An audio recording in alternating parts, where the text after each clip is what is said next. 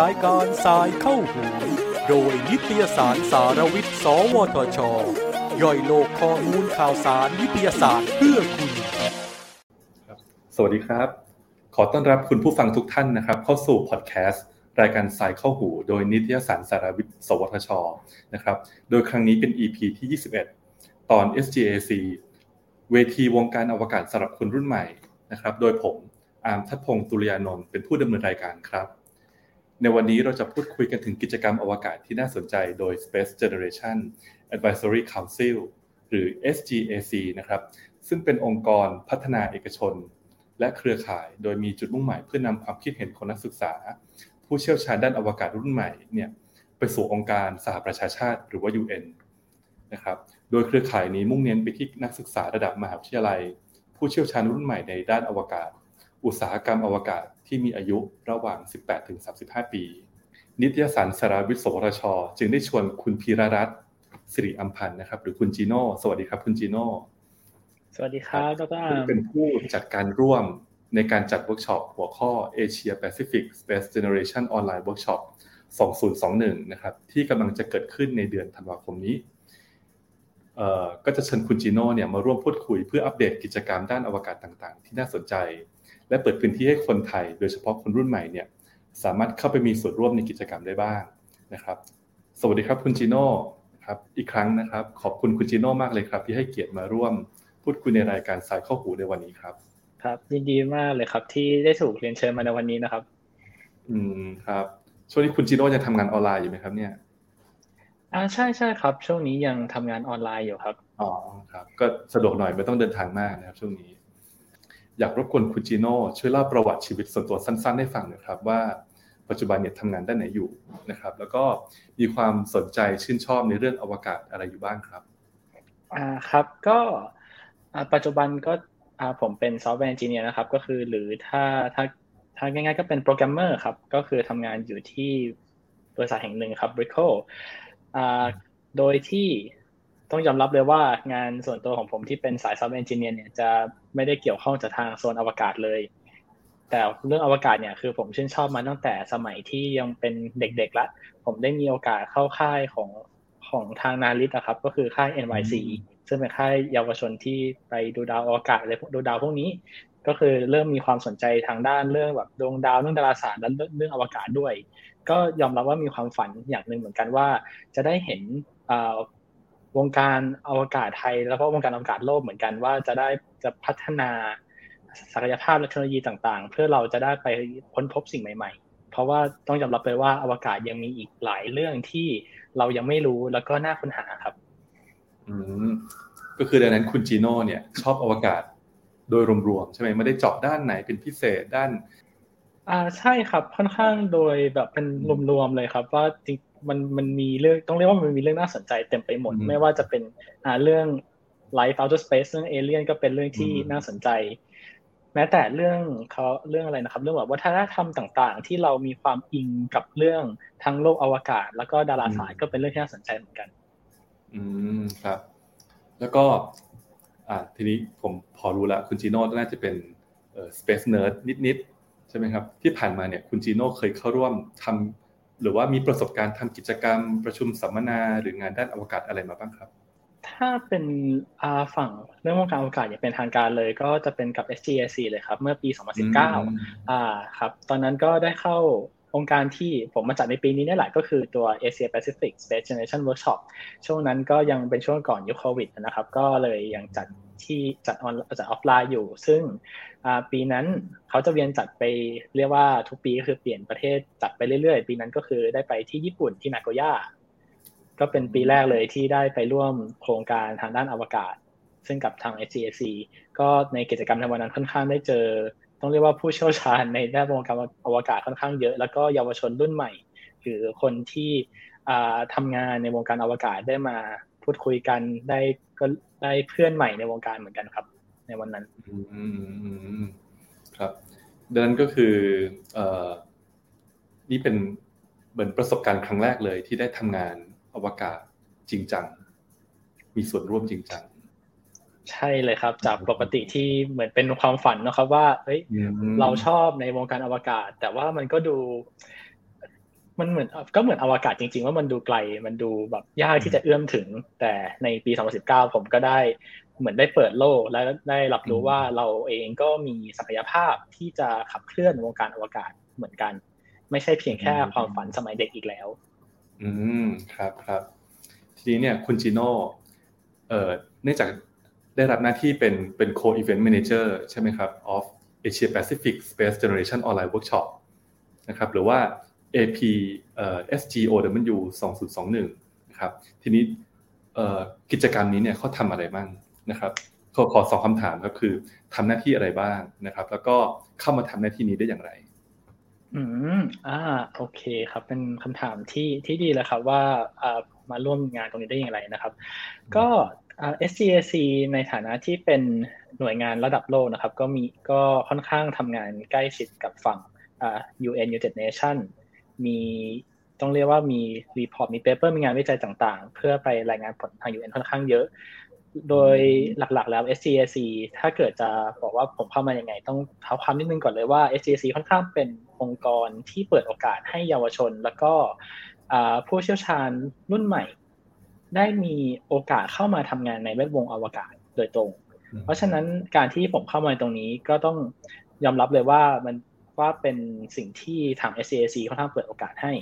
โดย SCAC เขาจะมีโครงการมากมายอยู่แล้ว และตัว AP SGOW ก็จะเป็นหนึ่งในโครงการหนึ่งที่เขาก็เปิดรับสมัครสำหรับคนที่มีมีความสนใจที่จะมาพัฒนาแวดวงอวกาศ แล้วเราก็อยู่ใน โซนเอเชียแปซิฟิกซึ่งจะเป็นตรงกับตัวงาน APSG หรือมันอยู่จริง ๆ งานนี้ต้องยอมรับเลยว่าตัว Space Nation Workshop ครับเพื่อจัดอยู่ทั่วภูมิภาคทั่วโลกโดยเขาก็จะมีเปิดรับสมัครอยู่ตลอดเรื่อยๆ อยู่เหมือนกันว่าเออเคว่า อ่า เรามีอีเวนต์นี้นะที่ต้องจัดทุกปีนะ เราก็เปิดรับสมัครคนมาเป็นทีมงานจัดงาน ก็มีการคัดเลือกต่างๆ ด้วยเหมือนกันว่าเคยมีประสบการณ์ในระดับหนึ่งมีความสนใจที่จะมาช่วย ขับเคลื่อนในวงการอวกาศ ในฐานะผู้จัดงานอีเวนต์ระดับภูมิภาคอ่าครับ แล้วก็แน่นอนว่าต้องเราก็ต้องอ่าต้องเรียกว่ามีเวลาที่สามารถมาช่วยงานได้เหมือนกัน อืมครับ ก็คือเหมือนอาศัยเวลานอกเวลางานนี่แหละ ที่ได้เข้ามาเป็นวอร์เนเทียในงานนี้ใช่ไหมครับ ใช่ครับ คือทางตรงนี้ค่อนข้างเป็นองค์กรที่เป็น voluntary พอสมควรเลย ก็คือทุกคนที่เข้ามาร่วมจัดงานตัวนี้ครับ ก็เป็น volunteer คนที่ดูแลระดับภูมิภาคเราก็เป็น volunteer ก็คือเขามีใจที่อยากจะมาช่วย แล้วก็สละเวลาส่วนตัวมาเพื่อมาจัดงานครับแล้วก็ตัวหน้าที่ของ co-event manager เนี่ย ต้องทำอะไรบ้างครับ หลักๆของหน้าที่ของ co event manager คือดูเรื่องภาพรวมทั้งหมดของตัวงานเลยครับ ก็คืออ่าหลักหลักสองหลักเอาเป็นสองอย่างหลักแล้วกันนะครับ ก็คือเรื่องที่หนึ่งก็คือดูภาพรวมของตัวงานทั้งหมดว่าเออตอนนี้ตัวงานเราเป็นยังไงบ้าง เราเราขาดเหลือตรงไหน เราต้อง support ตรงไหนกับกับทุกคนในทีมไหมกับหน้าที่ที่สองหลักก็คือประสานงานกับฝั่ง SGAC ที่เป็น ที่เป็นหน่วยงานที่ดูแลระดับทั้งภูมิภาคและทั้งองค์กรนะครับ ด้วยความที่ว่า SGAC เป็นองค์กรระดับโลกนะครับ ว่ามันก็เลยค่อนข้างมีทีมหลาย ๆ ทีมที่ต้องประสานงาน ทาง Event Manager ก็จะเป็นเหมือนตัวกลางที่เชื่อมระหว่างทีมต่างๆ ที่ดูแลระดับ global อยู่ แล้วก็แล้วก็ทีมที่กำลังจัดงานอีเวนต์ณตอนนี้ว่าต้องมี support อะไรบ้าง ต้องยอมรับว่างาน Event Manager อ่ามันค่อนข้างเป็นงานที่เราจะ support ทุกคนว่าต้องการขาดเหลืออะไร เราจะสามารถเข้าไปช่วยเหลือหรือว่าหาสิ่งต่างๆ ที่เข้าไปช่วยในทีมได้ แล้วก็รวมไปถึงดูแลว่าภาพรวมจะเป็นยังไง ค่อนข้างเป็นงานบริหารพอสมควรเลยครับ อืมอืมครับ แล้วเท่าที่ได้มีประสบการณ์มาเนี่ยครับ เอ่องานไหนยากสุดอืมงานไหนยากที่สุดที่ไหนยากสุดในการที่ได้มาเป็นส่วนหนึ่งของอันนี้ ถ้าพูดถึงสิ่งที่ยากที่สุด จะเป็นช่วงช่วงหนึ่งครับ ต้องเป็นช่วงตัดสินใจดีกว่าว่าเราจะจัดงานงานงานจริง ๆ หรือว่าจัดงานออนไลน์ หรือจะจัดงานไฮบริดเป็นสิ่งที่ค่อนข้างยากแล้วก็ลำบากที่ตัดสินใจเหมือนกัน เพราะว่าก็ยอมรับว่าในยุคโควิด เป็นยุคที่ต้องเรียกว่าไม่สามารถเอาแน่เอานอนได้เหมือนกันนะครับแล้วก็แต่จริง ๆ แล้วก็ มันอาจก็เป็นโอกาสที่ดีเหมือนกัน ถ้าเราสามารถแบบได้เจอทุกคนจริง ๆ มันจะสามารถทำกิจกรรมได้ได้อ่าเรียกว่ายังไงดีครับอ่ามันทำทำกิจกรรมได้แบบมีความ มีความหลากหลายมากขึ้น มีความมีความเน้นย้ำมากขึ้น อาจจะแบบไม่ได้แบ่งช่วงเวลาไปต่างๆ ทุกคนสามารถโฟกัสกับตัวกับตัวงานตัวเวิร์กช็อปตลอดเวลา มันจะมีเวลาเพิ่มตรงนี้อะไรหลาย ๆ อย่างมากขึ้น แล้วก็อาจจะเป็นจุดเริ่มต้นที่ดีว่า ตอนเนี้ยเรากำลังจะผ่านยุคโควิดไปแล้ว แล้วเรากำลังจะเปิดสกราชใหม่ที่เราจะกลับมาอีกครั้งหนึ่ง ก็จริง ๆ ทีมจัดงานค่อนข้างอยากจะถ้าเป็นไปได้ก็อยากจัดงานออนไซต์พอสมควร แต่ก็นั่นแหละครับด้วยปัจจัยหลาย ๆ อย่างทำให้ไม่สามารถทำได้ ก็ปีนี้ก็จะเป็นปีที่สองนะครับ ปีที่แล้วเป็นปีแรกที่งานนี้จัดงานออนไลน์ในปีที่สองแต่ก็จะพยายามคุม เรียกว่าคุณภาพพยายามให้ดีเหมือนเดิม มีความอัดแน่นเหมือนเดิม ทุกคนก็สามารถรู้จักกันได้ networking กันได้เหมือนเดิม มีผู้เชี่ยวชาญที่เข้ามาร่วมงานเหมือนเดิม อืมครับอืมดูแล้วไม่ง่ายเลยนะครับ เนี่ย คืองานประจำก็มี และมีงานนี้เพิ่มขึ้นมา และเป็นงานใหญ่ด้วยงานระดับชาติ ทีนี้เนี่ยเดี๋ยวขอย้อนกลับไปถึง SGAC นิดนึงนะครับ คืออยากทราบว่าองค์กรเนี่ยมีกิจกรรมอะไรบ้าง แล้วก็ คนรุ่นใหม่ที่สนใจกิจกรรมด้านอวกาศเนี่ยสามารถเข้าร่วมได้อย่างไรครับ SGAC หลักๆแล้วเป็นถ้าถ้าถ้าเกิดจะสรุปรวบภายในหนึ่งประโยชน์ ก็จะเป็นองค์กร องค์กรระดับโลกที่เป็นเครือข่ายของเยาวชน แล้วก็ผู้เชี่ยวชาญรุ่นใหม่ที่สนใจทางด้านวงการอวกาศ จะดูค่อนข้างกว้าง พอสมควรก็ จริงๆก็ค่อนข้างตามนั้นเลยครับ หลักๆแล้วก็คือ เราจะมีอยู่สองภาคสองสองส่วนหลักๆ เลย ก็คือจะมีคณะทำงานคณะทำงานต่างๆ ไม่ว่าจะเป็นเรื่อง policy ต่างถ้ายกตัวอย่างก็จะมีเรื่องเรื่องกฎหมายและ policy เรื่องจริยธรรมทางอวกาศ human rights ถ้าในยุคปัจจุบันที่ค่อนข้างเป็นจุดสนใจจะมีเรื่อง space medicine อะไรพวกนี้ ซึ่งคณะทำงานต่างๆ เหล่านี้ครับก็จะประกอบไปด้วยทั้งนักศึกษาแล้วก็นักวิชาการรุ่นใหม่ เข้ามาพูดคุยแสดงความคิดเห็นต่างๆ โดยผลลัพธ์จะเป็นรายงานเพื่อนำเสนอกลับไปในที่ประชุมของของฝั่ง UN หรือสหประชาชาติครับ อันนี้ก็จะเป็นหนึ่งในหนึ่งในส่วนหนึ่งที่เราสามารถเข้าร่วมมากับ SGAC ได้ก็คือตามคณะทำงานต่างๆ นี้ ซึ่งก็ค่อนข้างเปิดรับคนรุ่นใหม่ตลอดเวลาเหมือนกัน ครับ แล้วก็ในส่วนที่สองที่สามารถเข้ามาร่วมได้ก็จะเป็น อ่างานเหมือนผมตรงนี้ก็คืองานอีเวนต์ก็จะมีงานอีเวนต์ต่างๆ เพื่อเป็นการเรียกว่าให้คนรุ่นใหม่ แล้วก็เป็นการนอกจากให้คนรุ่นใหม่ก็คือให้จริงๆต้องเรียกว่าให้ทุกคนเลยแหละได้เข้าถึงวงการอวกาศได้มากขึ้น ก็จะมีงานอีเวนต์งานเวิร์กช็อปงานสัมมนาต่างๆ ที่มีต้องเรียกว่าจัดกันทั่วโลกเลย ก็มีตั้งแต่สเกลแบบยิ่งใหญ่ก็แบบระดับคอนเกรสเลย หรือว่าจะเป็นเวิร์กช็อประดับภูมิภาค หรือในช่วงนี้เนื่องเป็นช่วงโควิด ก็จะมีกิจกรรมแบบเป็น webinar เนี่ยค่อนข้างเยอะเหมือนกันครับก็สามารถเข้าร่วมในฐานะเป็นทั้งจะเป็นผู้จัดที่ก็คือบางทีเขาก็จะเปิดเป็นทางการ หรือว่าในฐานะผู้เข้าร่วมได้ตลอดเวลาเหมือนกันครับดังนั้นคือผู้สนใจเนี่ยก็สามารถเหมือนกับมาวอลเทียเป็นทีมทำงานก็ได้ หรือว่าจะเป็นผู้รับฟัง เหมือนกับผู้เข้าร่วมประชุมทั่วไปเวลามีวิบินาก็ได้เช่นกัน ใช่ใช่ครับนะครับ แล้วก็ทีนี้เนี่ยตัวกิจกรรม AP นะครับ SGW 2021เนี่ยครับมีไฮไลท์อะไรมั่งอยากให้คุณจีโน่เล่าให้ฟังหน่อยได้เลยครับก็อย่างที่เกริ่นไปนะครับ ว่าตัวนี้จะเป็นเวิร์กช็อปเนาะเวิร์กช็อปของเราก็คือหลักๆ แล้วครับพูดถึงผลลัพธ์เลยดีกว่า คือผลลัพธ์ของตัวเวิร์กช็อปอะเราจะมีเราเราจะได้เป็น ต้องเรียกว่ามันจะเราจะข้างในครับจะแบ่งเป็นคณะกลุ่มทำงานต่างๆ ตามหัวข้อต่างๆ ที่ทุกปีเราจะพยายามเลือกสรรหัวข้อที่ค่อนข้างจะเป็นไฮไลท์ในแต่ละปีนั้นๆ โดยเราจะทำงานกับหัวข้อต่างๆ เพื่อจะได้ report มาตัวหนึ่งซึ่ง report ตัวนี้ครับก็ขึ้นอยู่ความน่าสนใจ โดยที่จริง ๆ แล้วทางงาน AP SGW ครับในค่อนข้างหลาย ๆ ปีที่ผ่านมาเราเป็นหนึ่งในหนึ่งในอีเวนต์ร่วมของฝั่ง ตัว Asia Pacific อ่า APRSAF Asia Pacific เอ่อตัว Space Agency Forum ด้วยเหมือนกัน งั้นหมายความว่าตัวรายงานตัวนี้ครับ ก็สามารถเสนอไปที่ที่ประชุมระดับ Asia Pacific แล้วก็ฝั่งตัวสหประชาชาติได้ด้วย อันนี้คือผลลัพธ์ของเวิร์กช็อป โดยในกิจกรรมที่อยู่ข้างในครับ ถ้าเป็นไฮไลท์เลยก็คือตัวตัวตัว working ตัว topic ต่างๆเนี่ยแหละครับ ที่คนที่มาเข้าร่วม ก็ทุกคนที่มาเข้าร่วมจะต้องมาพูดคุยกันไปเจอวิทยากรต่างๆ แล้วก็ตกตะกอนจนกลายเป็นผลลัพธ์ ไม่ว่าจะเป็นผลลัพธ์ในเชิง อาจจะเป็นในเชิง policy หรือผลลัพธ์ในเชิงที่ล้ำไปขนาดล้ำกว่านั้นก็เป็นไปได้เหมือนกัน โดยปีนี้ครับ หัวข้อต้องยอมรับเลยว่าค่อนข้างน่าสนใจมากๆ แล้วก็ตรงประเด็นกับในยุคปัจจุบันมาก อ่า ก็เดี๋ยวลองเดี๋ยวไล่ให้ฟังแล้วกันนะครับอ่า มีห้าหัวข้อครับปีนี้ หัวข้อที่หนึ่งจะเป็นเรื่อง space biology ซึ่งค่อนข้างน่าสนใจเลย เพราะว่าในในยุคปัจจุบันเราจะเห็นกิจกรรมต่างๆอ่าถ้าในยุคโควิด เราจะเห็นเลยเรื่องว่า space เรื่อง medicine ค่อนข้างเป็นเรื่องที่ topic ค่อนข้างไฮไลท์หรือในมองในอนาคตที่เราจะไปอวกาศอ่าหนึ่งในสิ่งที่สำคัญที่เราจะเดินทางระยะไกลได้ จะต้องเป็นอาหารอยู่แล้ว เราไม่สามารถแบกอาหารไปดาวอังคารมีเดลิเวอรี่ตลอดเวลาได้ เราก็ต้องมีอาจจะมีเรื่องเรื่องการปลูกพืชพันธุ์ หรือเรื่องอาหารที่เราก็ต้องคิดอ่าทำให้ topic นี้ครับค่อนข้างเป็น topic ที่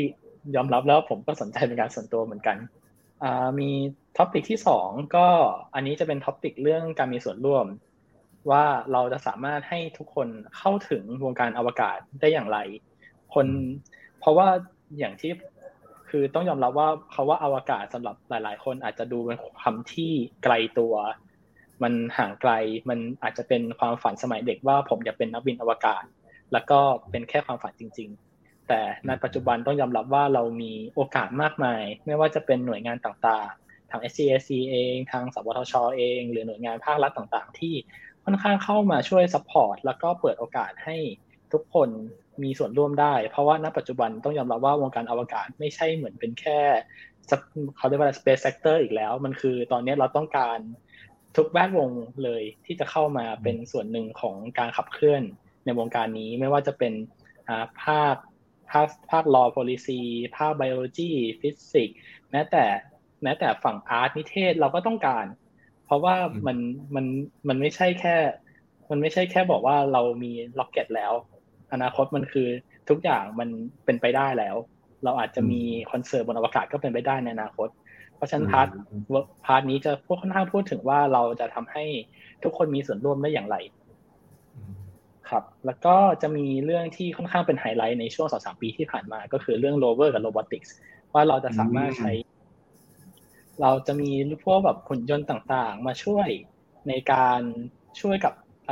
บนพื้นที่นอกโลกได้อย่างไรบ้าง รวมถึงถ้า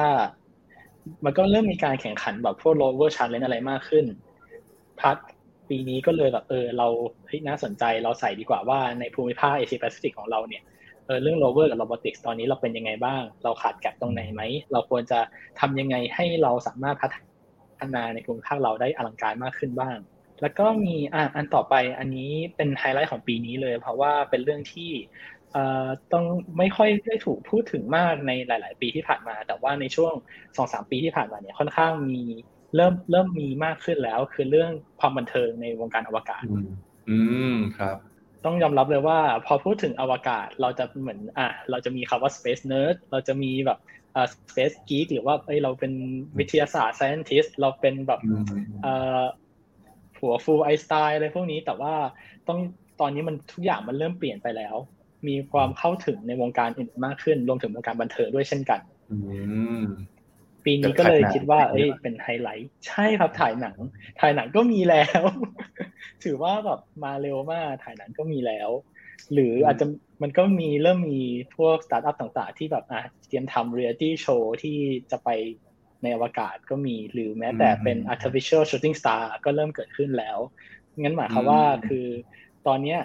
มันไม่ใช่เพียงแค่ดาวเทียมมันเป็นเรื่องการสื่อสารโทรคมนาคมเรื่อง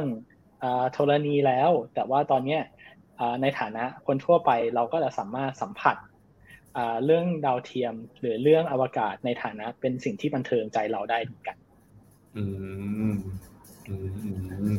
นะครับ ก็คือหัวข้อหลักๆ ก็มีประมาณนี้มีอีกไหมครับ เนี่ยหรือว่า มีครับอันสุดท้ายครับ มีอันสุดท้ายเยอะนิดนึงครับ ปีนี้มีหัวข้อที่ห้าครับ อันนี้เป็นอ่า นอกจากจะไกลตัวพอสมควรก็ยังก็ก็ไกลจากปีนี้เหมือนกัน ก็คือเรื่องอดาวอังคารว่า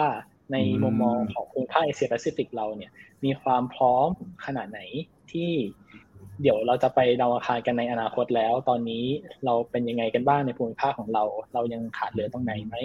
เรามีอะไรต้องเติมเต็มไหมและเราในในขณะที่ประเทศต่างๆ เขากำลังจะไปดาวอังคารกันเนี่ย ฝั่งภูมิภาคของเราอะมีส่วนร่วมอย่างไรบ้าง แล้วเราหรือถ้าเกิดมีส่วนร่วมอย่างไรบ้าง เราจะสามารถมีส่วนร่วมมากกว่านี้ได้หรือเปล่า อืมครับโอ้โหน่าสนใจทุกหัวข้อเลยครับแล้วคือ พอมีหัวข้อตามนี้เนี่ยหมายความว่าถ้าเกิดผู้ที่สนใจเนี่ยก็สามารถเข้าไปดูได้ใช่ไหมครับว่าอ๋อวันนี้จะคุยกันเรื่องนี้แล้วก็จอยได้ไหมครับ หรือว่าต้อง register ก่อนหรือว่าต้องเป็นได้รับเชิญทาง ถ้าตัวโครงการของตัว Space Generation Workshop อะครับ อันนี้จะเป็นการสมัครเข้าไป เราจะมีแบบฟอร์มการสมัครอยู่ว่าเรามีคำถามต่างๆ แล้วก็มีการคัดเลือก เพราะว่าต้องยอมรับเลยว่ากิจกรรมข้างในอะครับ ไม่ใช่มีการแค่พูดคุยถกเถียงกันเรื่องตัว topic ต่างๆ แต่เรามีการเรียนเชิญแวดคนต่างๆ ในแวดวงอวกาศนะครับ เข้ามาให้ใกล้ชิดสุดๆเลย เรียกว่ากระทบไหล่กันเลยในงาน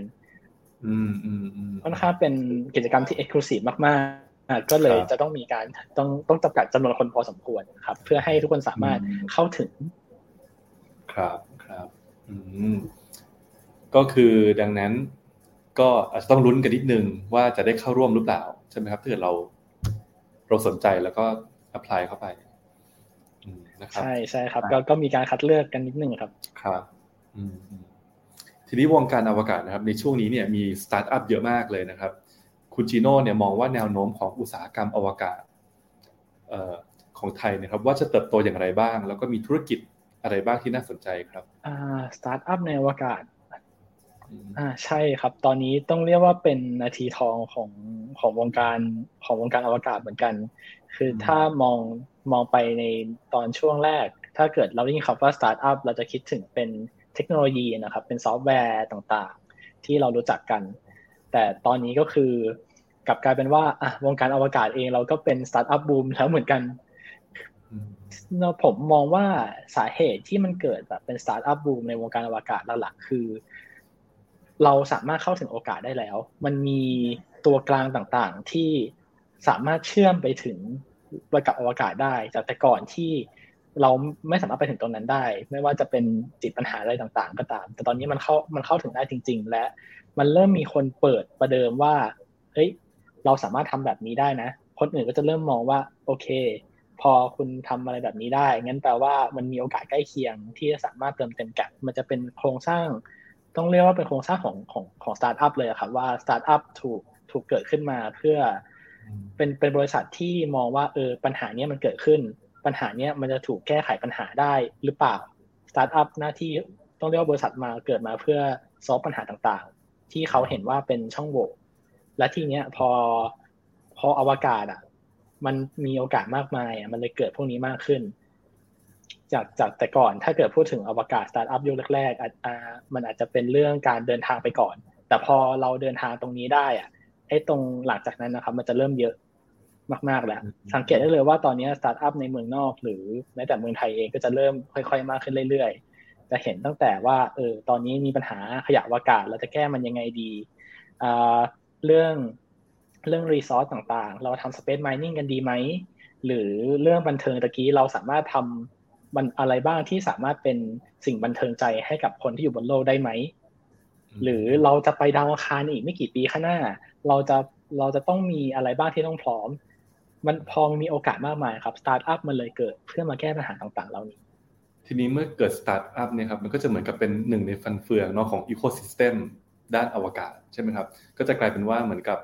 ถ้าเกิดรัฐบาลเนี่ยมาลุยงานอวกาศเต็มที่อยากได้อันนี้ก็อาจจะมีเอกชนที่ทำด้านนี้อยู่ ก็สามารถเหมือนกับ subcontract ให้เขาทำได้อย่างนี้ใช่ไหมเหมือนแบบที่สหรัฐอเมริกาใช่ไหมที่มีบริษัทสตาร์ทอัพเต็มเลยเลยนะครับ เรื่องเรื่องนี้ ใช่ใช่ครับ ซึ่งผมว่า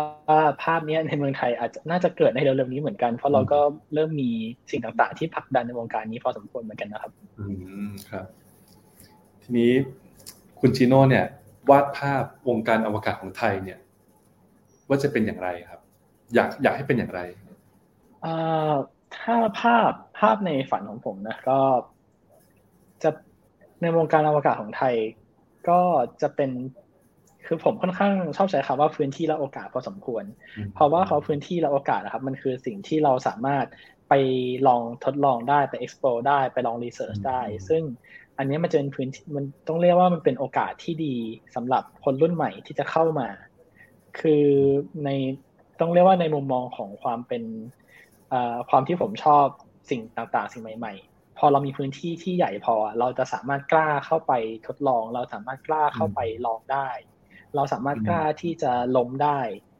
แล้วพอล้มปุ๊บเราก็จะรู้ว่าเราสามารถลุกได้ อันนี้ผมมันเป็นภาพที่ค่อนข้าง อยากจะให้เกิดเหมือนกันว่าเป็นภาพที่ทุกคนน่ะมาลองมาลองผิดลองถูกกัน ล้มได้ไม่เป็นไร เดี๋ยวเราก็ลุกได้ พอมีคนมาจอยเยอะๆมีอินโนเวชันใหม่ๆเยอะๆยังไงมันก็ต้องมีอินโนเวชันที่ที่ดีอะผ่านเข้ามาแล้วก็เจริญเติบโตเป็น เป็นสตาร์ทอัพหรือเป็นบริษัท หรือเป็นการทำงานร่วมกับหน่วยงานต่างๆ ที่สำเร็จได้ในอนาคตแต่หลักๆแล้วอะการที่ทุกคนจะมีสามารถมีส่วนร่วมได้ ทุกคนต้องมีพื้นที่ตรงนี้ก่อนครับซึ่งถ้าเรามีเกิดพื้นที่ตรงนี้ได้ ผมว่าอนาคตของวงการอวกาศไทยน่าจะรุ่งแน่นอนครับแล้วคุณจีโน่เนี่ยอยากให้ภาครัฐสนับสนุนอะไรบ้างครับในมุมมองของภาคภาครัฐบาล ผมว่าสิ่งสำคัญก็คือการการ support ตัวพื้นที่อย่างที่ผมเอ่ยไปตะกี้แหละครับว่ามันมันค่อนข้างสามารถ support ได้หลายรูปแบบเหมือนกัน ไม่ว่าจะเป็นกิจกรรมที่เป็นอาจจะเป็น startup challenge หรือก็ได้หรือว่าเป็นสัมมนาต่างๆ ที่ตรงกับแวดวงอวกาศ เพื่อให้คนคนที่อยู่ในวงการต่างๆ สามารถเข้ามารับรู้ได้ว่าเราสามารถทำอะไรได้บ้าง มี space พื้นที่หรือพื้นที่ที่จะสามารถเข้ามาเพื่อศึกษาและทดลองอะไรบางอย่าง เสนอเรื่องเข้ามาทำเป็นกิจกรรม หรือเสนอโครงการแล้วก็มาลองดูกันว่า เออมันจะเป็นไปได้ขนาดไหน หรือแม้กระทั่งเป็นอ่าจริง ๆ ก็ค่อนข้างประมาณนั้นนะครับ ก็คือ มีทั้งโครงการทั้งพื้นโครงการและพื้นที่ที่คนสามารถเข้าไปได้ จริง ๆ แล้วมันก็เหมือนอีกเหมือนอีโคซิสเต็มใช่ไหมครับ ก็คือเขาก็ มีเอ่ออาจจะเป็นพูดกว้างๆเหมือนสนามเด็กเล่น ให้มาล้มลุกคลุกคลาน แต่ว่าจริงๆสิ่งที่รัฐให้ได้เนี่ยก็ส่วนหนึ่งก็ต้องเป็นเรื่องเงินด้วยนะผมผมคิดว่าอย่างนั้นนะครับ คือสมมติรัฐบาลมีโครงการจะจัดทำอะไรสักอย่าง แล้วก็อะเสนอราคามาเลยบริษัทเอกชนเจ้าไหน คิดว่าสามารถวิจัยด้านนี้ให้ได้นะครับ บริษัทเอกชนก็จะเข้ามา ลง แล้วก็เนี่ยอย่างที่คุณจีโน่บอกมาล้มลุกคลุกคลานมาลองผิดลองถูกด้วย support จากรัฐบาล ก็ทีนี้ต่อมานะครับคำถามหนึ่งที่อยากถามมากเลยนะครับ คืออยากให้คุณชิโน่เนี่ยฝากข้อคิดถึงเยาวชนรุ่นใหม่นะครับว่าอวกาศสำหรับคนรุ่นใหม่เนี่ยน่าสนใจอย่างไรนะครับ การเข้าถึงอวกาศยากมีความยากง่ายอย่างไรนะครับ แล้วก็เรื่องการศึกษาหรือว่าจำเป็นต้องเรียนด้าน อวกาศโดยตรงไหมหรือว่าเรียนด้านไหนดีครับ เป็นคำถามที่ทีมากเลยครับอ่าครับก็ในฐานะที่ก็ผ่านทุกต้องต้องเรียกว่ายังพอเป็นเยาวชนอยู่นะครับ ก็เป็นเยาวชนรุ่นใหม่พอสมควรอยู่ ก็อยากจะฝากสำหรับสำหรับทุกคนเลยครับว่า ต้องยอมรับว่าช่วงนี้ครับ ยุคนี้เป็นค่อนข้างเป็นยุคทองสำหรับการที่จะกระโดดเข้ามาในวงการอวกาศ เรามี ความองค์ความรู้มากมายที่อยู่บนอินเทอร์เน็ต เราสามารถเข้าถึงแหล่งความรู้ได้ง่ายขึ้น แบบง่ายขึ้นมาก ๆ ทั้งทั้งแหล่งความทั้งแหล่งความรู้ที่เป็นเชิงพื้นฐาน แล้วก็แหล่งความรู้ขั้นสูง ซึ่งในอดีตมันไม่เคยเกิดเหตุการณ์แบบนี้มาก่อนทำให้ต้องยอมรับเลยว่าคำว่าสายสายงานสายอาชีพต่างๆ มันจะค่อนข้างค่อนข้างเบลนไปเรื่อย ๆ เหมือนกัน เราจะเริ่มมีคำนิยามแบบว่า multidisciplinary มากขึ้น หรือการที่เรารู้ในหลาย ๆ เรื่อง เพราะว่าในสิ่งต่างๆที่เกิดขึ้น มันไม่ได้ใช้องค์ความรู้เดียวอยู่แล้ว การที่เราจะสร้างสิ่งต่างๆมา มันต้องใช้ประกอบหลายองค์ความรู้ เพราะฉะนั้นไม่ต้องกังวลเลยว่า จะตอนนี้เรากำลังจะเรียนอยู่ที่ที่ไหน อนาคตเราจะเรียนอยู่อะไร แต่ขึ้นอยู่กับว่าเราอยากจะทำอะไร ถ้าบอกว่าตอนนี้เราอยากจะมาที่วงการอวกาศ ตอนนี้ วงการอวกาศคืออยู่ในจุดที่ multidisciplinary จริง ๆ ไม่ว่าจะเรียนอะไรอยู่สนใจด้านอะไรอยู่ ถ้าบอกว่า เอ้ย อยากจะจ้ำมาที่วงการอวกาศ มันมีพื้นที่เสมอ จะเป็นอาร์ติสอยากจะทำผลงานอวกาศ ก็เริ่มเกิดขึ้น จะทำเรื่องอะเรียนนิติศาสตร์มาสายพวกสายนิติศาสตร์ มีสนใจเรื่องกฎหมาย space law ก็มี รัฐศาสตร์เรื่อง policy ยังไงเราต้องอยู่ร่วมในฐานะสังคมในอวกาศภายนอก รัฐศาสตร์ก็ได้ วิทยาศาสตร์อันนี้อยู่แล้วอยู่ในวงแวดวงอวกาศมาตั้งแต่แรกเริ่ม เพราะฉะนั้นทุกต้องเรียกว่าทุกสายความรู้ ไม่ว่าจะเป็นใครแม้ในจะเป็นนักวิชาการจะเป็นนักวิชาปัจจุบัน หรือจะเป็นเยาวชนเหมือนอเหมือนผมณตอนนี้ก็คือมีส่วนร่วมได้ มีหน่วยงานมากมายที่เปิดรับแล้วก็เปิดโครงการต่างๆ ที่เราสามารถเข้าไปได้อย่างอะอย่าง SCSC ก็มีโครงการทั้งปี อย่างสวทชเองก็เท่าที่รู้ก็มีโครงการทั้งปีเหมือนกัน ที่ที่อยู่ในวงการนี้ หรือถ้าในปัจจุบันนี้ไม่ว่าจะเป็นหน่วยงานอย่างของเมกานาซาเองก็เปิด Space Challenge มากมาย ไม่ว่าจะเป็นระดับสูง ระดับที่สามารถเข้าถึงได้เป็นแบบระดับมัธยมหรือมหาลัย หรือหน่วยงานต่างๆ ก็เริ่มมี Space Challenge ตรงนี้มากขึ้น เพราะฉะนั้นก็ถ้าสนใจ โดดเข้ามาเลยครับ มันมีโอกาสอีกมากมาย และเมื่อได้ลองโดดครั้งแรกครับ จะได้เห็นเลยว่าตอนนี้โลกของอวกาศเราสามารถไปที่ไหนได้บ้างตอนนี้กว้างจริง ๆ ครับยอมรับกว้างมากโอ้โหเป็น เป็นข้อความที่ inspiring มากเลยนะครับ คือฟังแล้วก็โหอยากกลับไปเป็นเด็กอีกรอบหนึ่งแล้วก็เริ่มต้นชีวิตใหม่แบบอวกาศอวกาศนะครับ ครับก็นะครับมาถึงช่วงสุดท้ายแล้วนะครับ วันนี้ก็ต้องขอขอบคุณคุณจีโน่นะครับ ขอบคุณมากเลยครับที่ได้มาให้ความรู้ความเข้าใจในเรื่องกิจกรรมของ SGAC นะครับแล้วก็มาอัปเดตกิจกรรมต่างๆ ในแวดวงอวกาศของไทยและของโลกเนี่ยให้ให้เราได้รับฟังกัน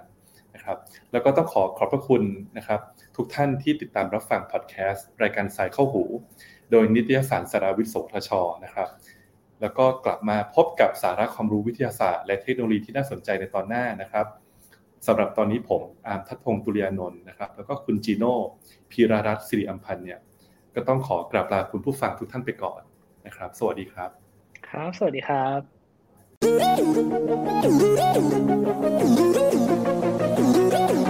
ติดตามรับฟังรายการทรายเข้าหู ได้ทุกวันอังคารทาง n a s d a q Podcast และแฟนเพจนิตยสารสารวิทย์